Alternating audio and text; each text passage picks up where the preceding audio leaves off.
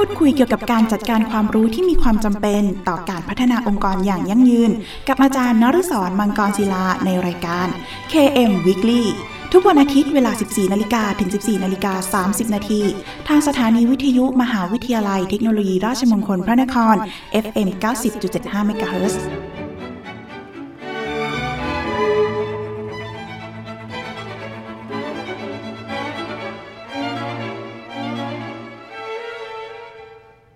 สวัสดีครับ ยินดีต้อนรับเข้าสู่รายการ KM Weekly ดำเนินรายการโดยกับผมอาจารย์นันสอนมังกรศิลา กับรายการที่จะมาร่วมพูดคุย เกี่ยวกับการจัดการความรู้ ที่มีความจำเป็นต่อการพัฒนาองค์กรอย่างยั่งยืน พูดคุยกันเป็นประจำทุกวันอาทิตย์ เวลา 14 นาฬิกาถึง 14นาฬิกา30 นาทีทางสถานีวิทยุมหาวิทยาลัยเทคโนโลยีราชมงคลพระนคร RMUTP FM 90.75คลื่นสังสมปัญญาพัฒนาสังคมครับ คุณผู้ฟังสามารถรับฟังรายการของเรา แบบสดๆ ผ่านทาง FM 90.75 ได้แล้วนะครับ โดยคุณผู้ฟังสามารถเข้าไปรับฟังรายการของเรา แบบออนไลน์พร้อมกันทั่วโลก ผ่านทางเว็บไซต์ radio rmutp ac.th หรือสามารถรับฟังผ่านทางคอมพิวเตอร์ หรือสมาร์ทโฟนได้แล้ววันนี้ครับ นอกจากนี้คุณผู้ฟังยังสามารถฝากคำถามหรือข้อสงสัยต่างๆนะครับ ผ่านทางกระดานสนทนา ในเว็บไซต์ของทางสถานีที่ radio.rmutp.ac.th นะครับ หรือโทรศัพท์เข้ามาก็ได้ครับ ที่หมายเลขโทรศัพท์ 02 665 3891 นะฮะหรือว่า โทรสารเข้ามาที่หมายเลข 02อ่า282 5550 รวมทั้งอีเมลของทางสถานีก็ได้ครับที่ radio at rmutp.ac.th หรือถ้าไม่สะดวกช่องทางใดเลยนะครับ ท่านสามารถเขียนเป็นจดหมาย หรือไปสนียบัตรเพื่อติชมรายการได้ครับ โดยเขียนถึงรายการ KM Weekly สถานีวิทยุมหาวิทยาลัย เทคโนโลยีราชมงคลพระนคร เลขที่ 399 ถนนสามเสนเขตดุสิตกรุงเทพ 10300 และเมื่อทางรายการได้รับข้อคำถามต่างๆ เหล่านั้นแล้วนะครับ จะดำเนินการหาคำตอบมาให้คุณผู้ฟังทันทีครับ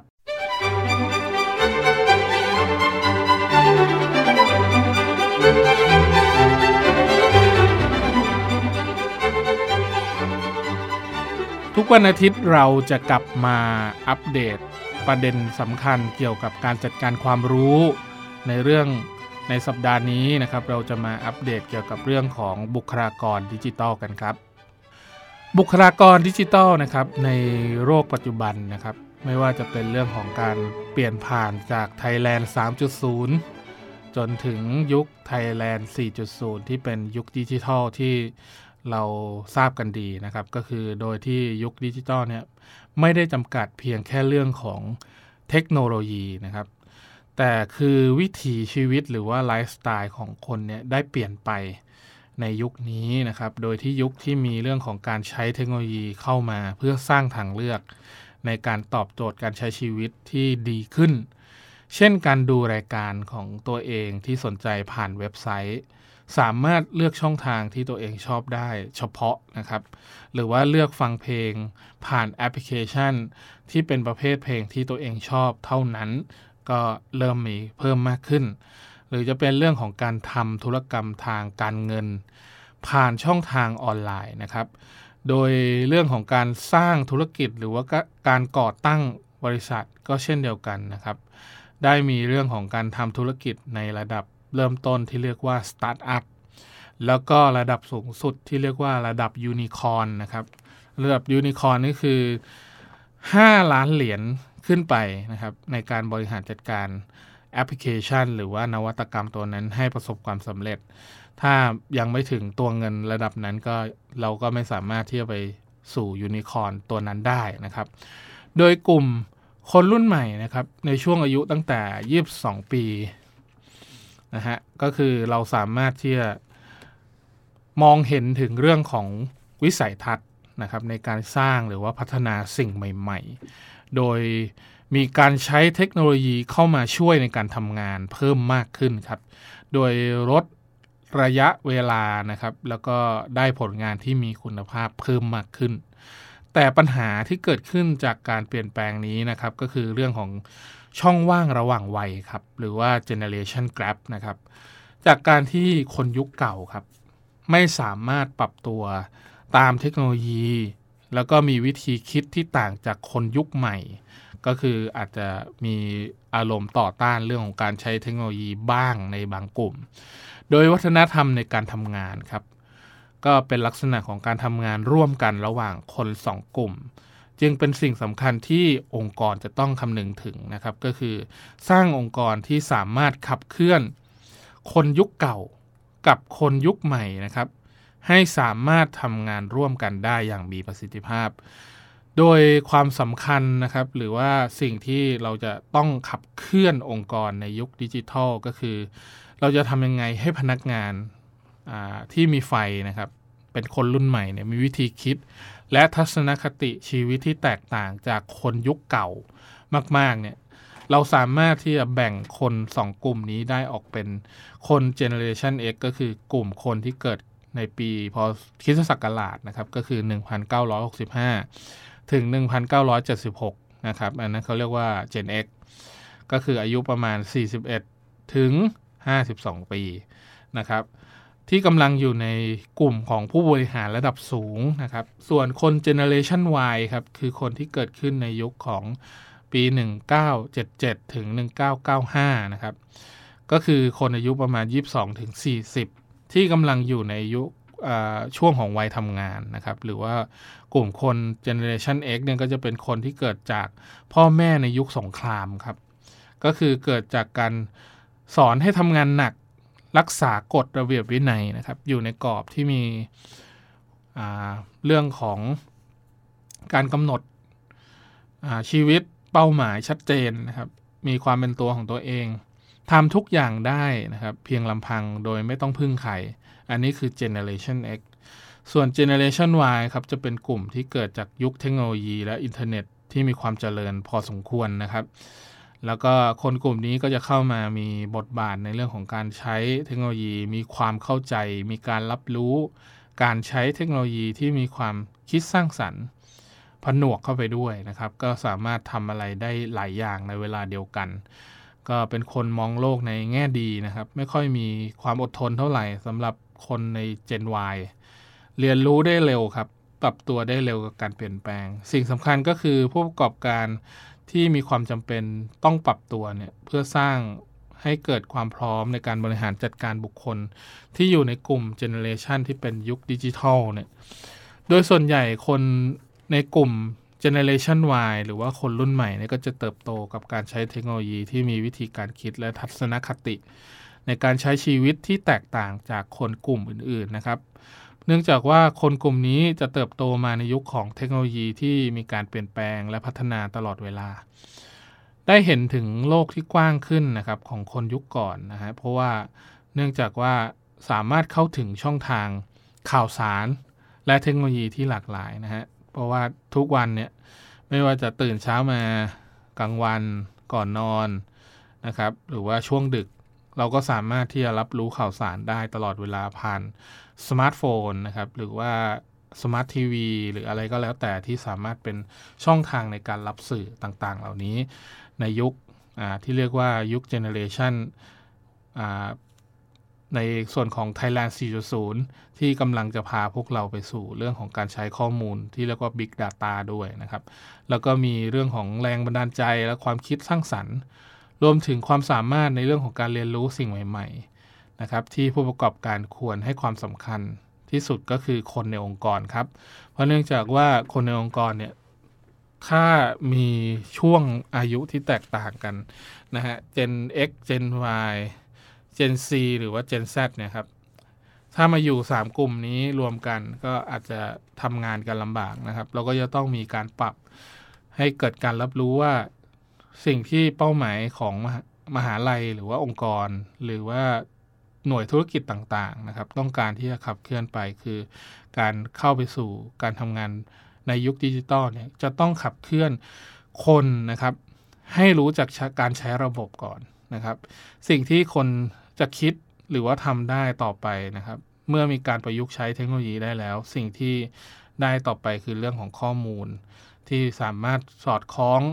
ทำงานประสานซึ่งกันและกันได้อย่างดีเยี่ยมเลยนะครับ ก็คือทุกคนสามารถลงไม้ลงมือทำโดยไม่ต้องมาเสียเวลาประสานงานเพื่อขอข้อมูลระหว่างกัน ต้องมารอประชุม เสียเวลานั่งประชุมกันไปวันต่อวันไม่รู้เท่าไหร่นะครับ เราก็จะใช้วิธีการในเรื่องของการใช้ข้อมูลเราเนี้ยเข้ามาพัฒนาคนทั้ง 3 กลุ่ม ที่เป็น Gen X Gen Y และ Gen C นะครับ เข้ามาทำงานในองค์กรของเรา นะครับเป็นส่วนหนึ่งของการสร้างวัฒนธรรมองค์กรที่เกิดขึ้นร่วมกันด้วยครับ รับฟังเพลงเพราะๆจากทางรายการ KM Weekly สักครู่ครับ ฮัลโหล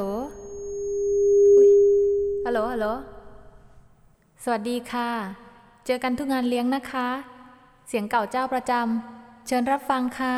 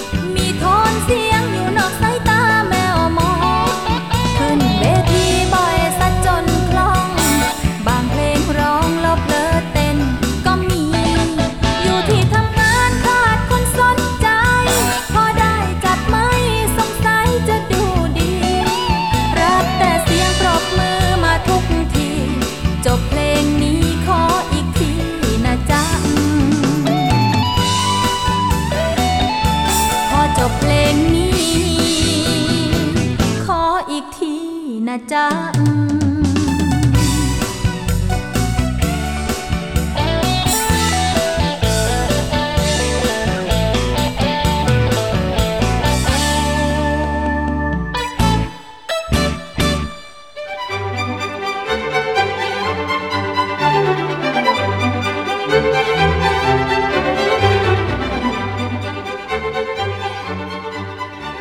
ข้าสู่ช่วงที่ 2 กับรายการ KM Weekly โดยกระผมอาจารย์นฤศรมังกรศิลานะครับ โดยในช่วงที่ 2 นี้ผมจะมากล่าวถึงเกี่ยวกับเรื่องของวัฒนธรรมองค์กร ในยุคดิจิทัลนะครับ ก็คือ เมื่อเรื่องของการขับเคลื่อนบุคลากรที่ผมพูดในช่วงแรกเนี่ยมีความสำคัญ ดังนั้นเรื่องของการสร้างวัฒนธรรมองค์กรนะครับ หรือว่า organization culture เนี่ย ในยุคดิจิตอลเราจะทำอย่างไรนะครับ เพื่อให้เกิดการทำงานร่วมกันได้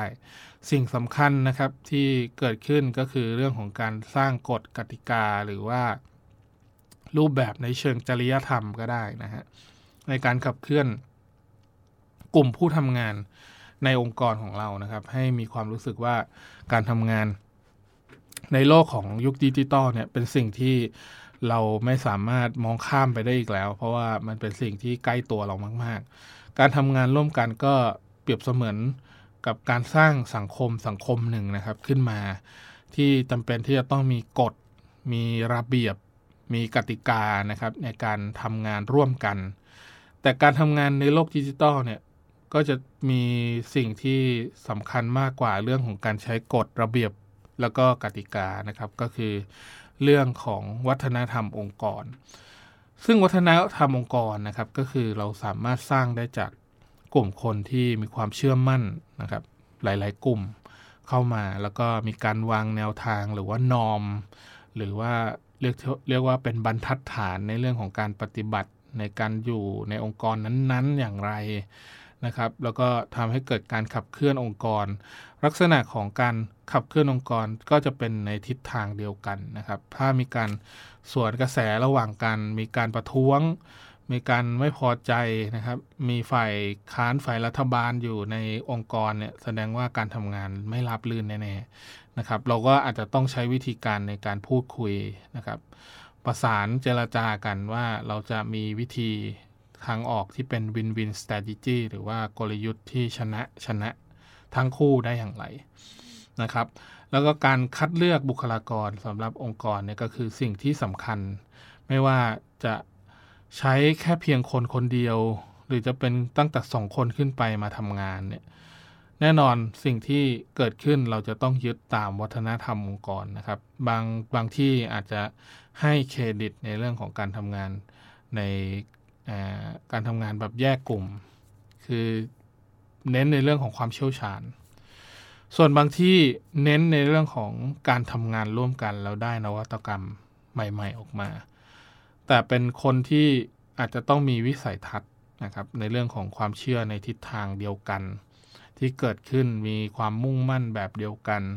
ต้องการสร้างสรรค์นวัตกรรมที่เกิดขึ้นในลักษณะเดียวกัน ลักษณะในการทำงานร่วมกันนะครับ จึงเป็นเรื่องในเชิงทัศนคติที่เราสามารถใช้ เรื่องของไลฟ์สไตล์หรือว่าชีวิต การทำงานที่เกิดขึ้นร่วมกันนะครับ ไม่ว่าจะมาจากลักษณะของชนชาติเผ่าพันธุ์อะไรต่างๆ อาจจะไม่ได้เกี่ยวข้องกับเรื่องของอการ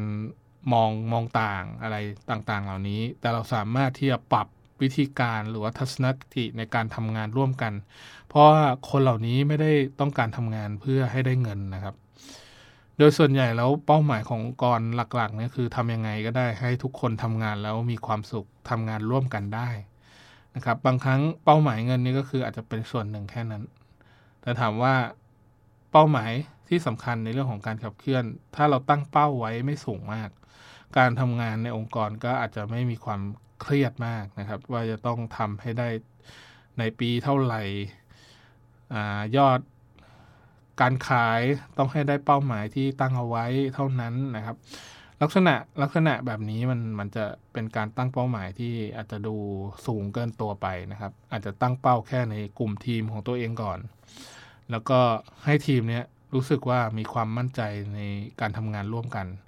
นะครับ หรือว่าผู้เชี่ยวชาญแต่ละกลุ่มเนี่ยให้ความสนใจในเรื่องของการทำงานร่วมกันเพื่อสร้างนวัตกรรมออกมาได้ นะครับ คนเหล่านี้ก็จะมีเป้าหมายในเรื่องของการพัฒนาศักยภาพของตนเองออกมาครับ คือมุมมองของทีมงานที่มีคุณภาพเนี่ยส่วนใหญ่เขาจะไม่มาโทษหรือโบยกันนะฮะก็คือจะเป็นลักษณะของการช่วยเหลือเกื้อกูลกันขาดอะไรก็มาสนับสนุนการทำงานระหว่างกันนะครับ ลักษณะการทำงานแบบนี้ก็ถือว่าทำให้การทำงานมีประสิทธิภาพเพิ่มมากขึ้น มีความเชื่อนะครับในเรื่องของสิ่งที่เกิดขึ้นจากความคาดหวังของตนเองนะครับ เป็น expectation ที่เกิดขึ้นจากแต่ละบุคคลนะครับ บางคนอาจจะหวังสูงมากเลยว่าการที่การทำที่ที่ที่ทำงานเนี่ย จะต้องมีคนเก่งๆ คิดได้ทุกอย่างนะฮะ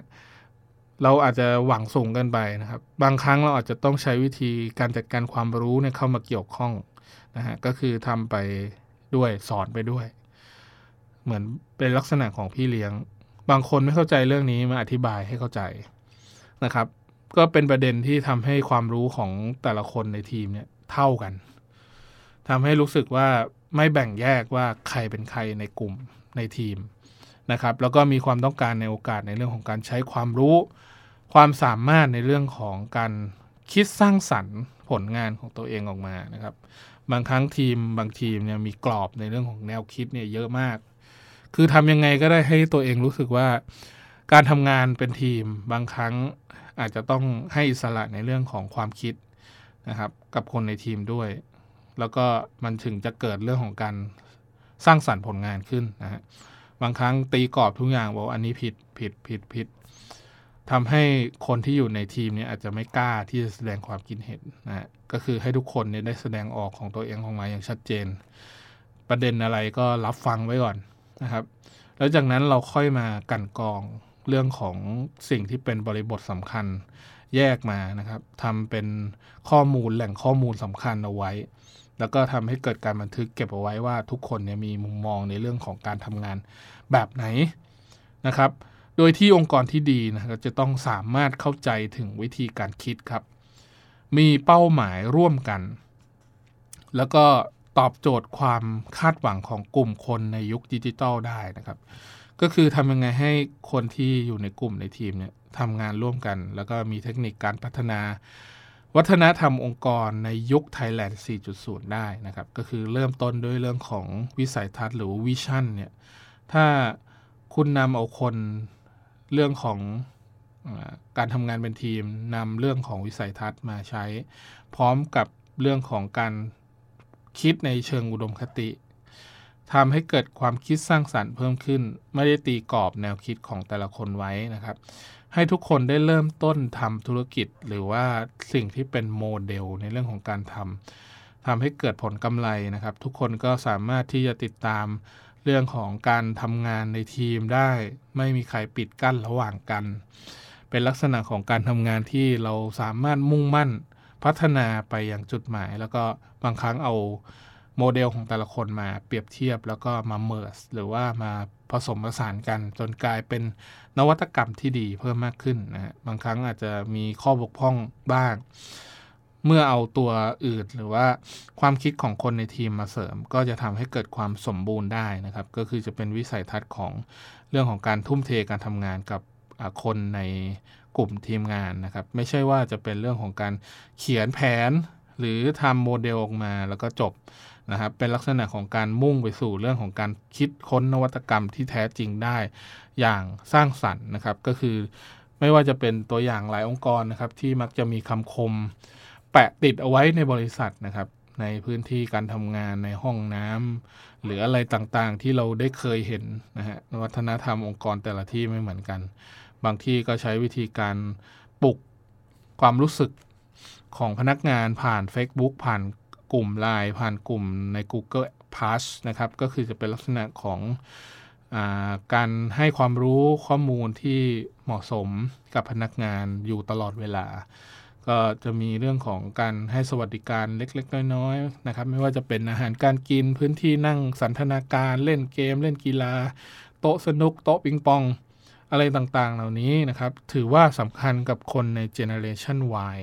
แล้วก็เจเนอเรชัน C อย่างยิ่งนะครับ Generation C ก็จะเป็นกลุ่มที่กำลังจะเติบโตมาเป็นพนักงานหรือว่าคนที่ เป็นในในกลุ่มวัยทำงานในอนาคตต่อไปนะครับ ดังนั้นเรื่องของการดูแลเอาใจใส่คนในเจเนเรชัน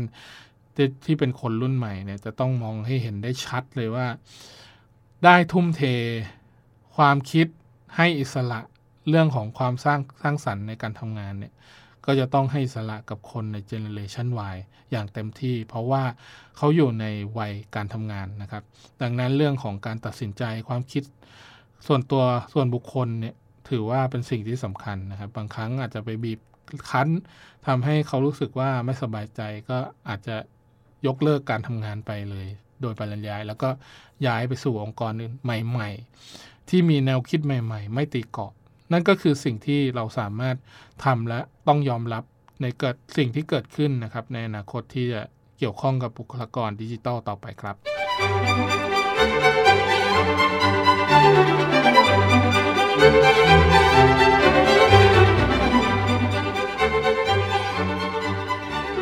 มาถึงช่วงท้ายของรายการแล้วครับ คุณผู้ฟังสามารถติดตามรับฟังรายการ KM Weekly ได้เป็นประจำทุกวันอาทิตย์เวลา 14นาฬิกาถึง 14นาฬิกา30 นาทีและถ้าหากมีข้อสงสัยต่างๆนะครับ รวมถึงอยากติชมแนะนำรายการนะครับ คุณผู้ฟังสามารถโทรศัพท์เข้ามาที่หมายเลขโทรศัพท์ 02 665 3891 หรือทางโทรสารหมายเลข 02 282 5550 นะครับ รวมทั้งอีเมล radio at imutp ac th นะครับ หรือว่าทางจดหมายหรือไปสนียบัตรก็ได้ครับ โดยเขียนเข้ามาที่รายการ KM Weekly สถานีวิทยุมหาวิทยาลัยเทคโนโลยีราชมงคลพระนคร เลขที่ 399 ถนนสามเสนเขตดุสิตกรุงเทพ 10300 และกลับมาติดตามรายการ KM Weekly ได้ใหม่ครับ ทุกวันอาทิตย์เวลา 14นาฬิกา ถึง 14นาฬิกา30 นาทีครับ ขอบคุณสำหรับการติดตามรับฟังสำหรับวันนี้ต้องขอลาคุณผู้ฟังไปก่อนครับ พบกันใหม่ตอนต่อไปสำหรับวันนี้สวัสดีครับ